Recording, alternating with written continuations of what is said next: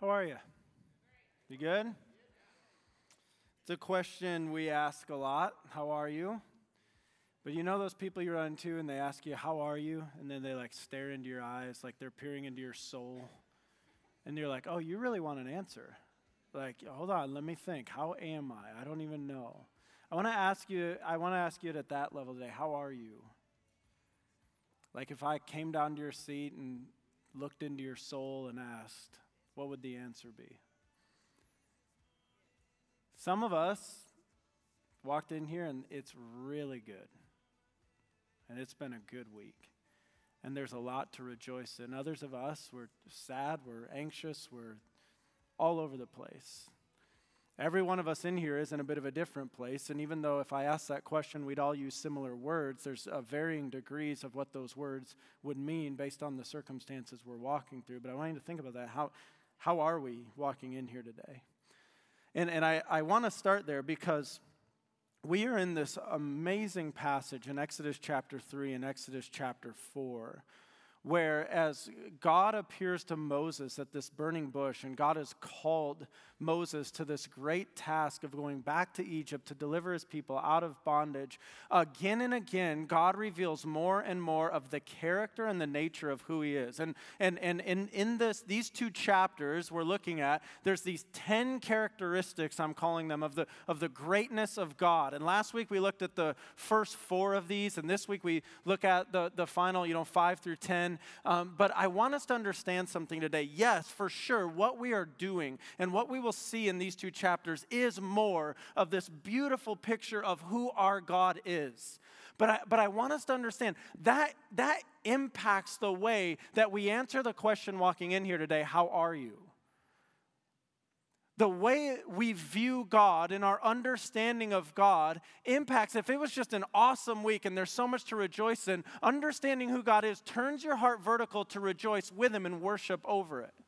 If you walked in here sad, understanding who God is impacts the way you navigate sadness and navigate anxiety and navigate everything that comes in life. And so, my like my one, you know, I'm, why I'm starting here is because one of my biggest fears for us is that this can just become a class on more of the nature and character of God, which is so valuable. But I'm telling you today, this impacts your marriage, this impacts the way you parent, this impacts the way you view your job this week. How we understand who God is impacts everything. You with me? So let me take a breath. Because what we got to see as we continue this week, remember, I'm preaching one sermon over the course of two weeks because last week's sermon would have been 90 minutes if I didn't break it in half. And we're looking in these two chapters of Exodus at, at, this big, this big idea. And don't even try to write it down again. But God is a holy and personal God who goes with us. He is self existent and sovereign, full of supernatural power. He's our maker and helper who possesses all authority, is perfectly just and worthy of worship. We see all of that in these two, these two chapters here. So last week, as I said, we took the first four. God is holy, holy, holy. Our God is personal and near. Our God goes with us. Our God is the self existent one. Today, we pick it up in the middle of Exodus chapter 3. And let me pray as we pick up our sermon here. Father, I pray right now, God, that you would uh, lead and guide our time. God, I ask that you would meet with us. Lord, we're here because we need you. We need to see more of who you are. We need to hear from you. We need your word to speak to us. God, please, will you do that? Will you help us? Will you give us eyes to see? Will you give us ears to hear? All by the power of your Spirit, Lord. And I pray this in Jesus' name. Amen. Let me give us the, the, the fifth of these ten characteristics the greatness of our God, number five, is this our God is the sovereign one. Now, I'm going to pick up this story here in Exodus 3, verse 16. The Lord has just revealed his name, I am who I am, Yahweh, to Moses, and uh, the Lord continues here. And I want you to see the sovereignty of God at play and God saying what's about to happen to Moses. Exodus 3, verse 16. He says, Go and gather the elders of Israel together and say to them, The Lord, the God of your fathers, the God of Abraham, of Isaac, and of Jacob, has appeared to me, saying, I've observed you and what, and what has been done to you in Egypt And I promise that I will bring you up out of the affliction of Egypt to the land of the Canaanites, the Hittites, the Amorites, the Perizzites, the Hivites, and the Jebusites, a land flowing with milk and honey. And they will, and look at what it says here at the beginning of verse 18 about what the elders will do. And they will what? God tells him they will listen to your voice. Is that me?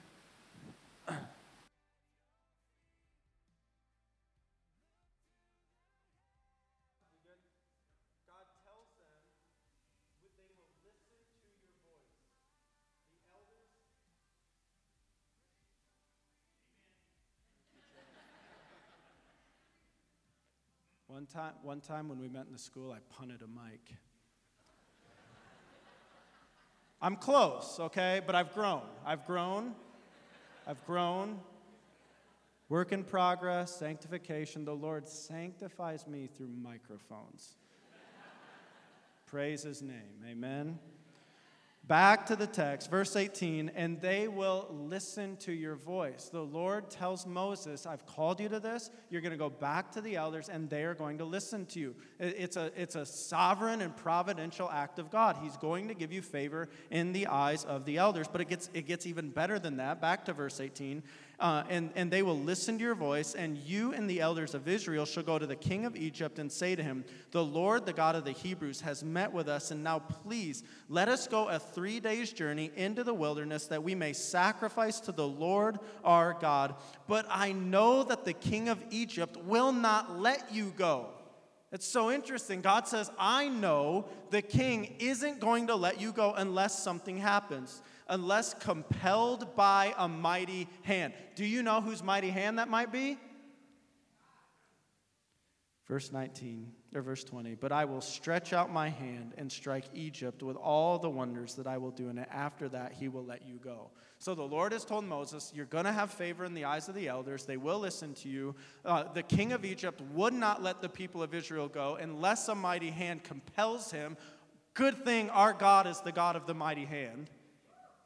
He is going to compel him, but then it gets even better. Verse 21.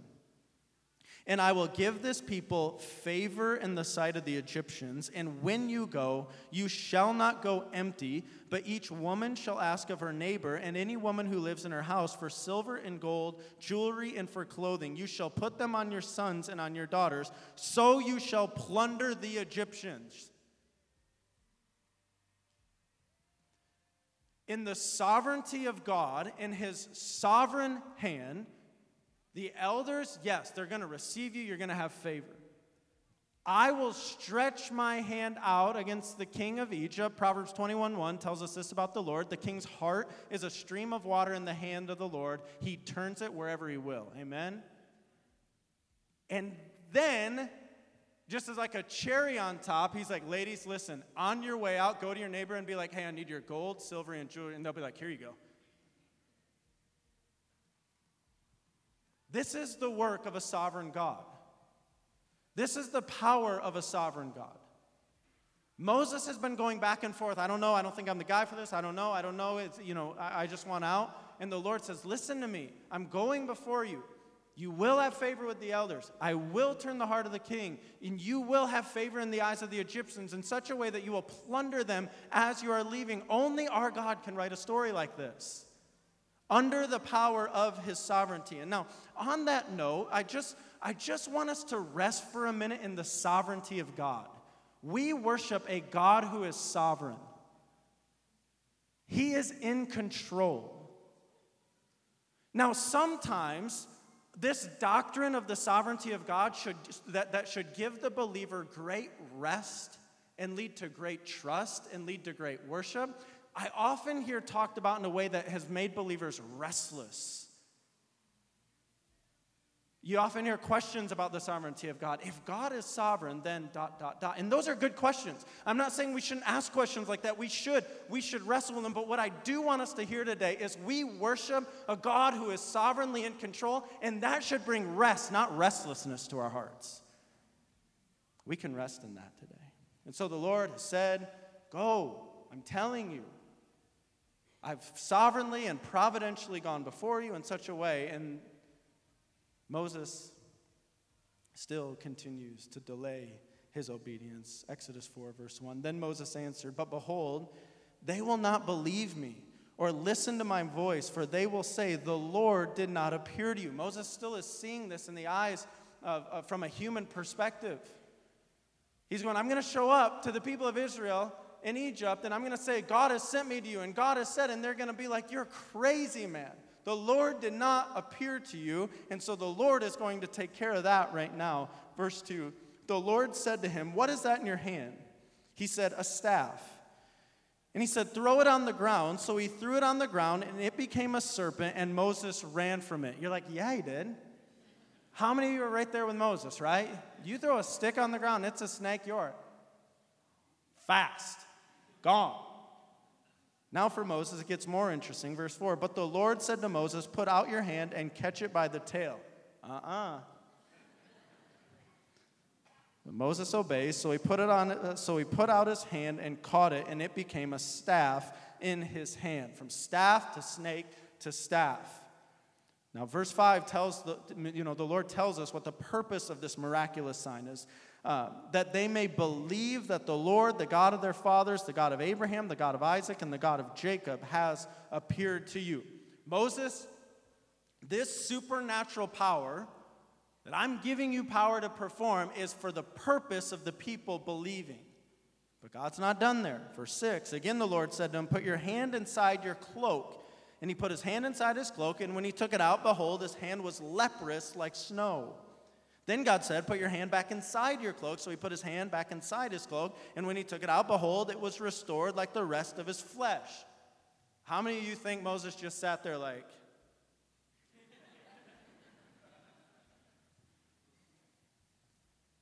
The Lord's not done. Verse 9 If they will not believe even these two signs or listen to your voice, you shall take some water from the Nile and pour it on the ground, on the dry ground, and the water that you shall take from the Nile will become blood on the dry ground. Picture of water from the Nile, pour it on dry ground, it'll become blood. These supernatural signs, these supernatural powers that the Lord is putting in place here to prove to the people that the Lord Himself has appeared to Moses. Number six, 10 characteristics of our great God is this our God is the God of supernatural power. Let me just remind us, and I know we're sitting here in a Bible church and we probably already do, but let me just remind us we're not reading fairy tale here. This happened. This is true. This is fact. Again and again throughout biblical history, you see God show up and perform supernatural wonders for His glory and for the good of His people so that they will believe.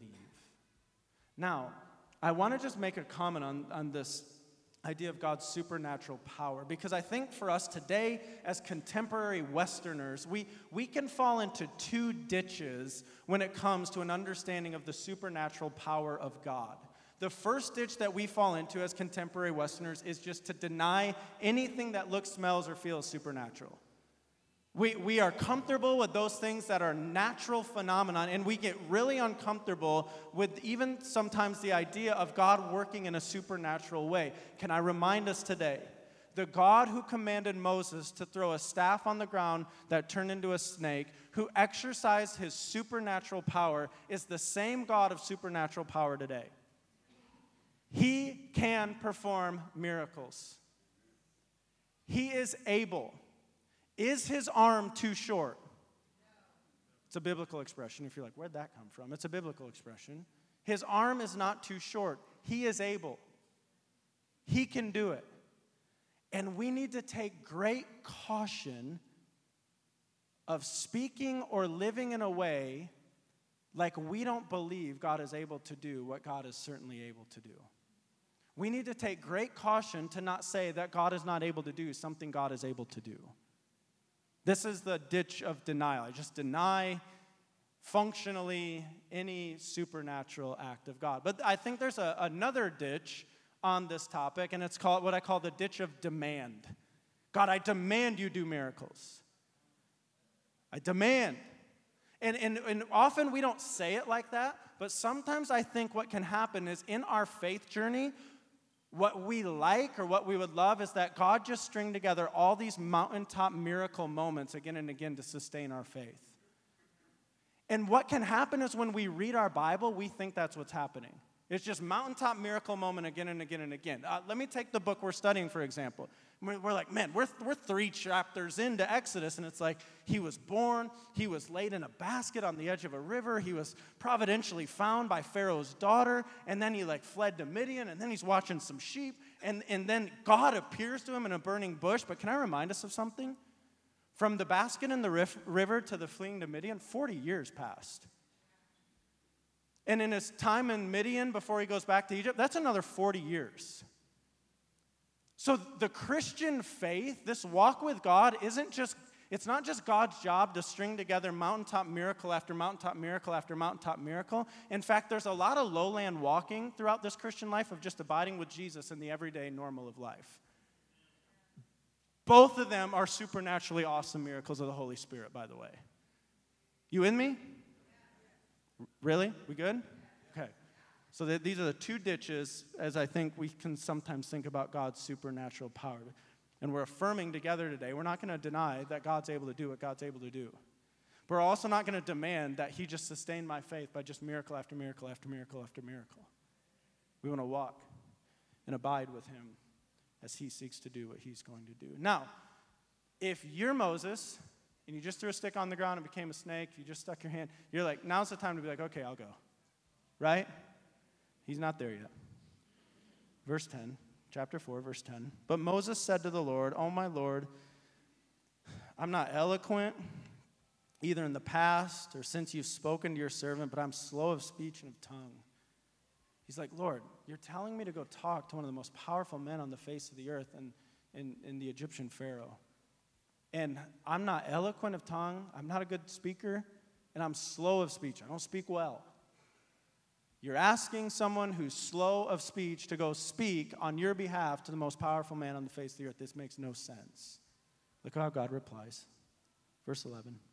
Then the Lord, then the Lord said to him, Who has made man's mouth?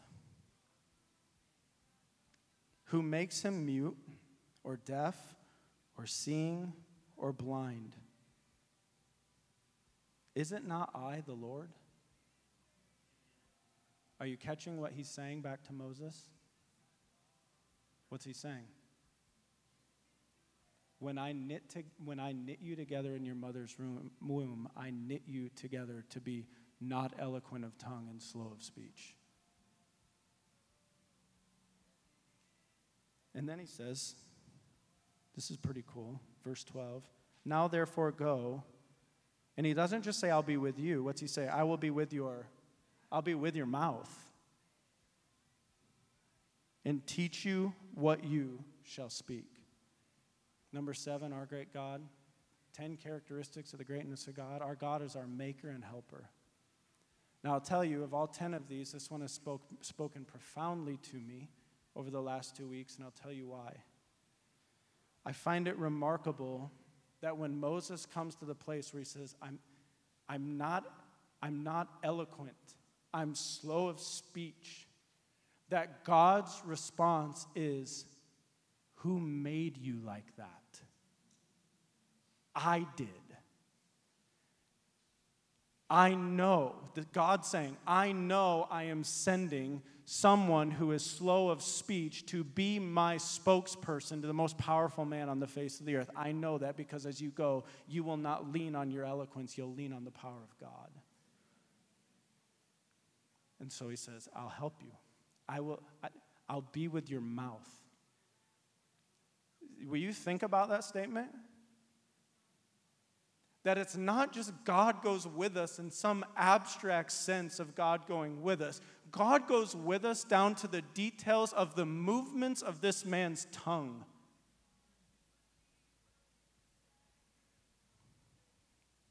What if the weaknesses that bother you are God's means to do his greatest work through you? In a world of strengths, it's all about strengths. I think there's some wisdom to all the stuff that's out there. I'm not knocking it, but in a world of strength, maximize strengths. Build on your strengths. Strength, strength, strength, strengths. What if some of the greatest ways God will work through you are those weaknesses about you, the way He made you, that you, frankly you would change? Because as God's power works through our weaknesses, the rest of the watching world can't go, wow, that all happened by His wisdom or her eloquence or His power or her. The rest of the watching world has to look at it and go, that guy? That girl? The power of God must be at play here. And he gets the glory. And so he says, I'm, I can't talk well. And God's like, Yeah, I made you like that. But I'm going to be with your mouth. And now, Moses, just broken down, doesn't know where else to go, lays it out pretty directly in verse 13. But he said, Oh, my Lord, please send someone else. Don't you love that? God, I got nothing left. I just don't want to do this. You are God. You can find anyone else. Just send someone else. I got in trouble as a teenager, and I remember uh, my dad was out of town the night I got in trouble, but I knew he'd be back home the next morning. And so I laid there the whole night, wondering, okay, what am I looking at tomorrow morning? And I, I remember waking up, walking upstairs, turning the corner. My dad's sitting in the kitchen. He says, Get your shoes on, son. And I said, Okay, you know, what do I, what do I got to do based on what happened last night? And he told me what I had to do. And I'm like, I will do anything else. I will mow your lawn for 35 years before I have to do I will do I'm pleading with him. Dad, do not make me do. I will do anything else. He's like, Get your shoes on. Let's go. Moses is like, Send anyone else, Lord. And now you see some very, very important things. And it's kind of a holistic picture of the character of God. Verse 14. Then, then what? Then the anger of the Lord. Can God get angry and still be good? Then the anger of the Lord was kindled against Moses, and he said, Is there not Aaron, your brother, the Levite? I know that he can speak well. Behold, he is coming out to meet you, and when he sees you, he'll be glad in his heart. You shall speak to him and put the words in his mouth, and I will be with your mouth and with his mouth, and he will teach you both what to do. He shall speak for you, uh, for you to the people, and he shall be your mouth, and you shall be as God to him. And take in your hand this staff with which you shall do the signs. Now, what I love about God's reply here, and I'll just say it like this number eight, 10 characteristics of the greatness of God. Our God is the authoritative one. Now, that word authoritative can get knocked in our day. But what is beautiful about this passage to me is you see the authority of God coming out here, but you see this holistic picture of the goodness of his authority. What I mean by authoritative is this the commands of God are exactly that they're commands, they're not options to be considered, they're commands to be obeyed. And when Moses continues here, and when Moses comes to a place where he says, just send someone else, the first thing that you see here it says, the anger of God was kindled. God has a righteous anger. And when Moses continues in his disobedience, the Lord's anger is kindled. Why? Because Moses' disobedience is an affront against the glory of God and is ultimately harmful to Moses. God is passionate for his glory and God loves his kids. And when we persist in our unbelief and disobedience, God's anger is kindled. But now look at God's long suffering patience. Five times Moses says, No, no, no, no, no. And God has been long sufferingly patient. How many of your kids get five times, right? You know, strike one. You've, you've five strikes in your house? Think of how long suffering, patient God is with Moses. Then look at God's merciful provision to him. Your brother, he speaks pretty well. You want him to go with you? But in all of that, verse 17, I love where God ends. He says, Take in your hand the staff, which you shall do the signs. Moses, you're doing this. You're not getting out of this. There is a command. and it is to be obeyed. Our God is the authoritative one. Folks, let me remind us when God calls and when God commands, it's not just an option to consider amongst many options. When God commands, we obey as a command of the God of the universe. He is worthy of that. He is the one with authority for that. And at this, Moses begins to head in the direction of obedience. Verse 18 Moses went back to Jethro, his father in law, and said to him, Please let me go back to my brothers in Egypt to see whether they are still alive. And Jethro said to Moses, Go in peace. And the Lord said to Moses and Midian, Go back to Egypt, for all the men who are seeking your life are dead. So Moses took his wife and his sons and had them ride on a donkey and went back to the land of Egypt. And Moses took the staff of God in his hand. And so his family is up on these donkeys. He's got the staff of God. He's heading in the direction of obedience. Verse 21 And the Lord said to Moses, When you go back to Egypt, see that you do before Pharaoh all the miracles that I have put in your heart or in, in your power. But then we see this but I will harden his heart. This is the first of 10 times you have some direct expression of the Lord hardening Pharaoh's heart. Or God saying, I will harden Pharaoh's heart. I want to note that there, but then I want to teach on that more here in a couple weeks when we come to it again. But I will harden his heart so that he will not let the people go. Then you shall say to Pharaoh, Thus says the Lord, Israel is my firstborn son. So, so what does he call Israel? His firstborn son. And I say to you, let my son go that he may serve me. If you refuse to let him go, behold, I will kill, I will kill what? I will kill what? I'll kill your firstborn son. And so you have this string of Israel is my firstborn son. If, if, firstborn son. If you refuse to let my son go, I will kill your firstborn son. And there's some foreshadowing there of what is coming. But then something very interesting happens as Moses is on his way back to Egypt. Verse 24 At a lodging place on the way, the Lord met him and sought to put him to death. Then Zipporah took a flint and cut off her son's foreskin and touched Moses' feet with it and said, Surely you are a bridegroom of blood to me. So he let him alone. So God let him alone. It was then that she said, A bridegroom of blood because of the circumcision. Straightforward enough, right? Verse 27. How many of you ever come to this passage as you've been studying Exodus and you're like, what is going on? Thank you. Let's talk about what's going on at a high level here. Moses is on his way back to lead God's covenant people out of their bondage and into the promised land. The sign of the covenant of God's people is the sign of circumcision.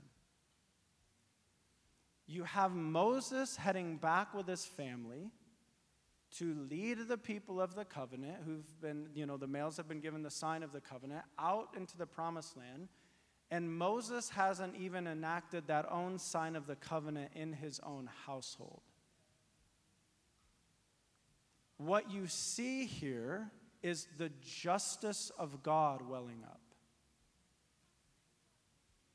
God has shown up on the scene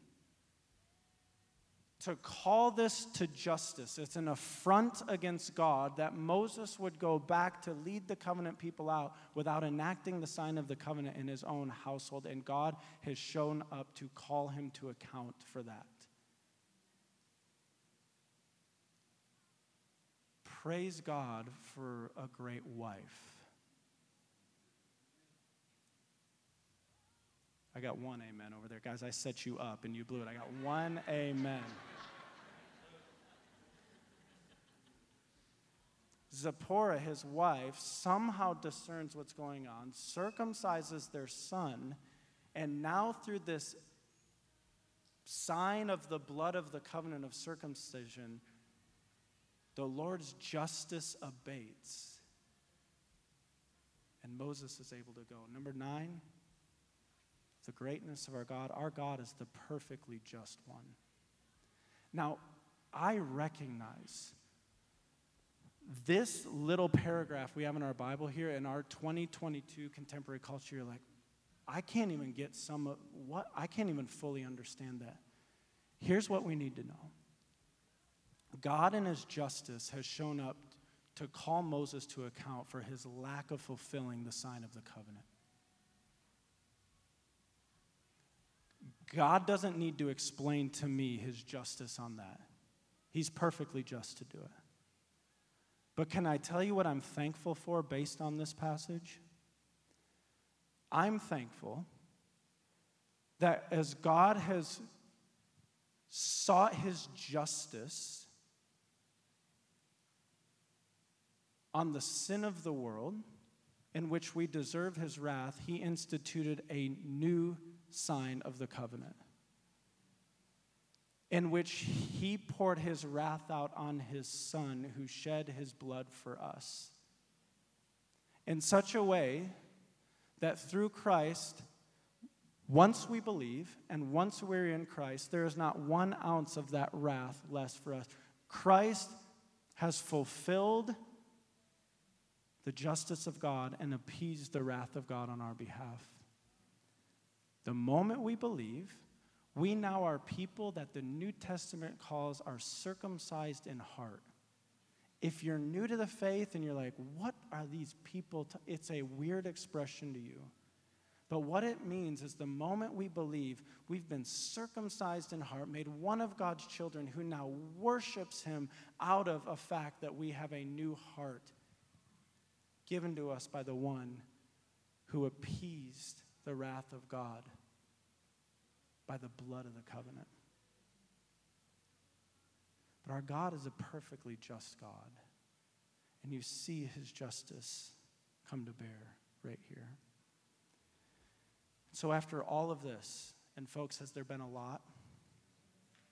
From the moment Moses saw a burning bush and walked over to it, to all the back and forth of what we learn about God by both what God declares and what God does, to this moment here where we see the justice of God coming down in power to kill Moses for his failure in this, and God's justice appeased through the sign, you know, through the sign of the blood of a covenant. This now ends in such a fitting and perfect way for all the ways that we've seen God displayed here. Look at what it says in verse 27. The Lord said to Aaron, Go into the wilderness to meet Moses.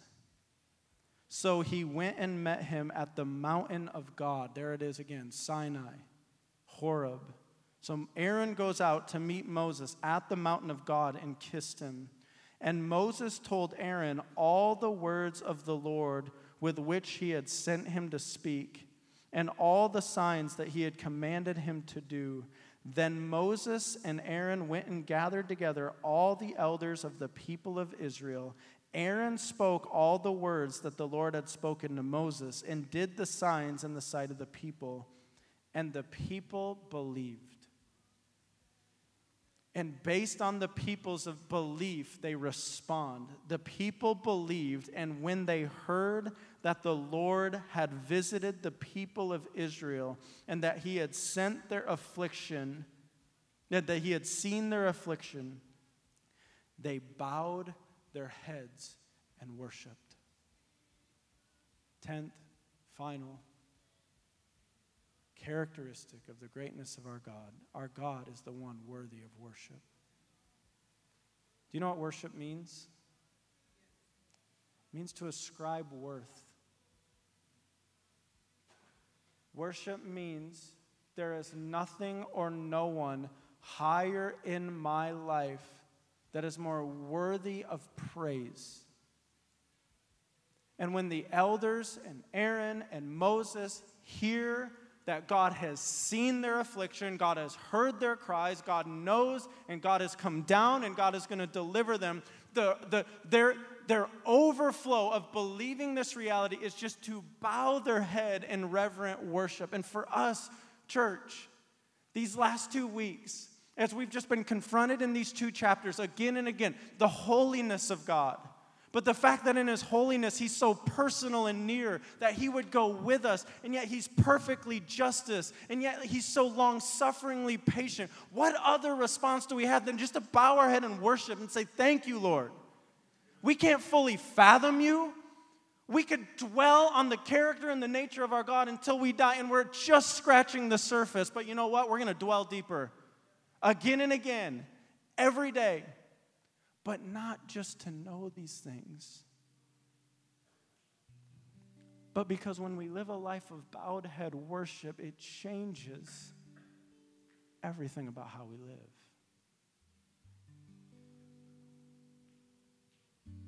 And so, just the fitting response as we mimic the elders of Israel here whose heads bow in worship. Will you just stand with me? What other, what other response can we give him after these two weeks of just time after time? Ten characteristics of his greatness. God is a holy and personal God who goes with us. He's self existent and sovereign, full of supernatural power. He's our maker and helper who possesses all authority, is perfectly just and worthy of worship. Amen. Let's bow and worship and sing this together.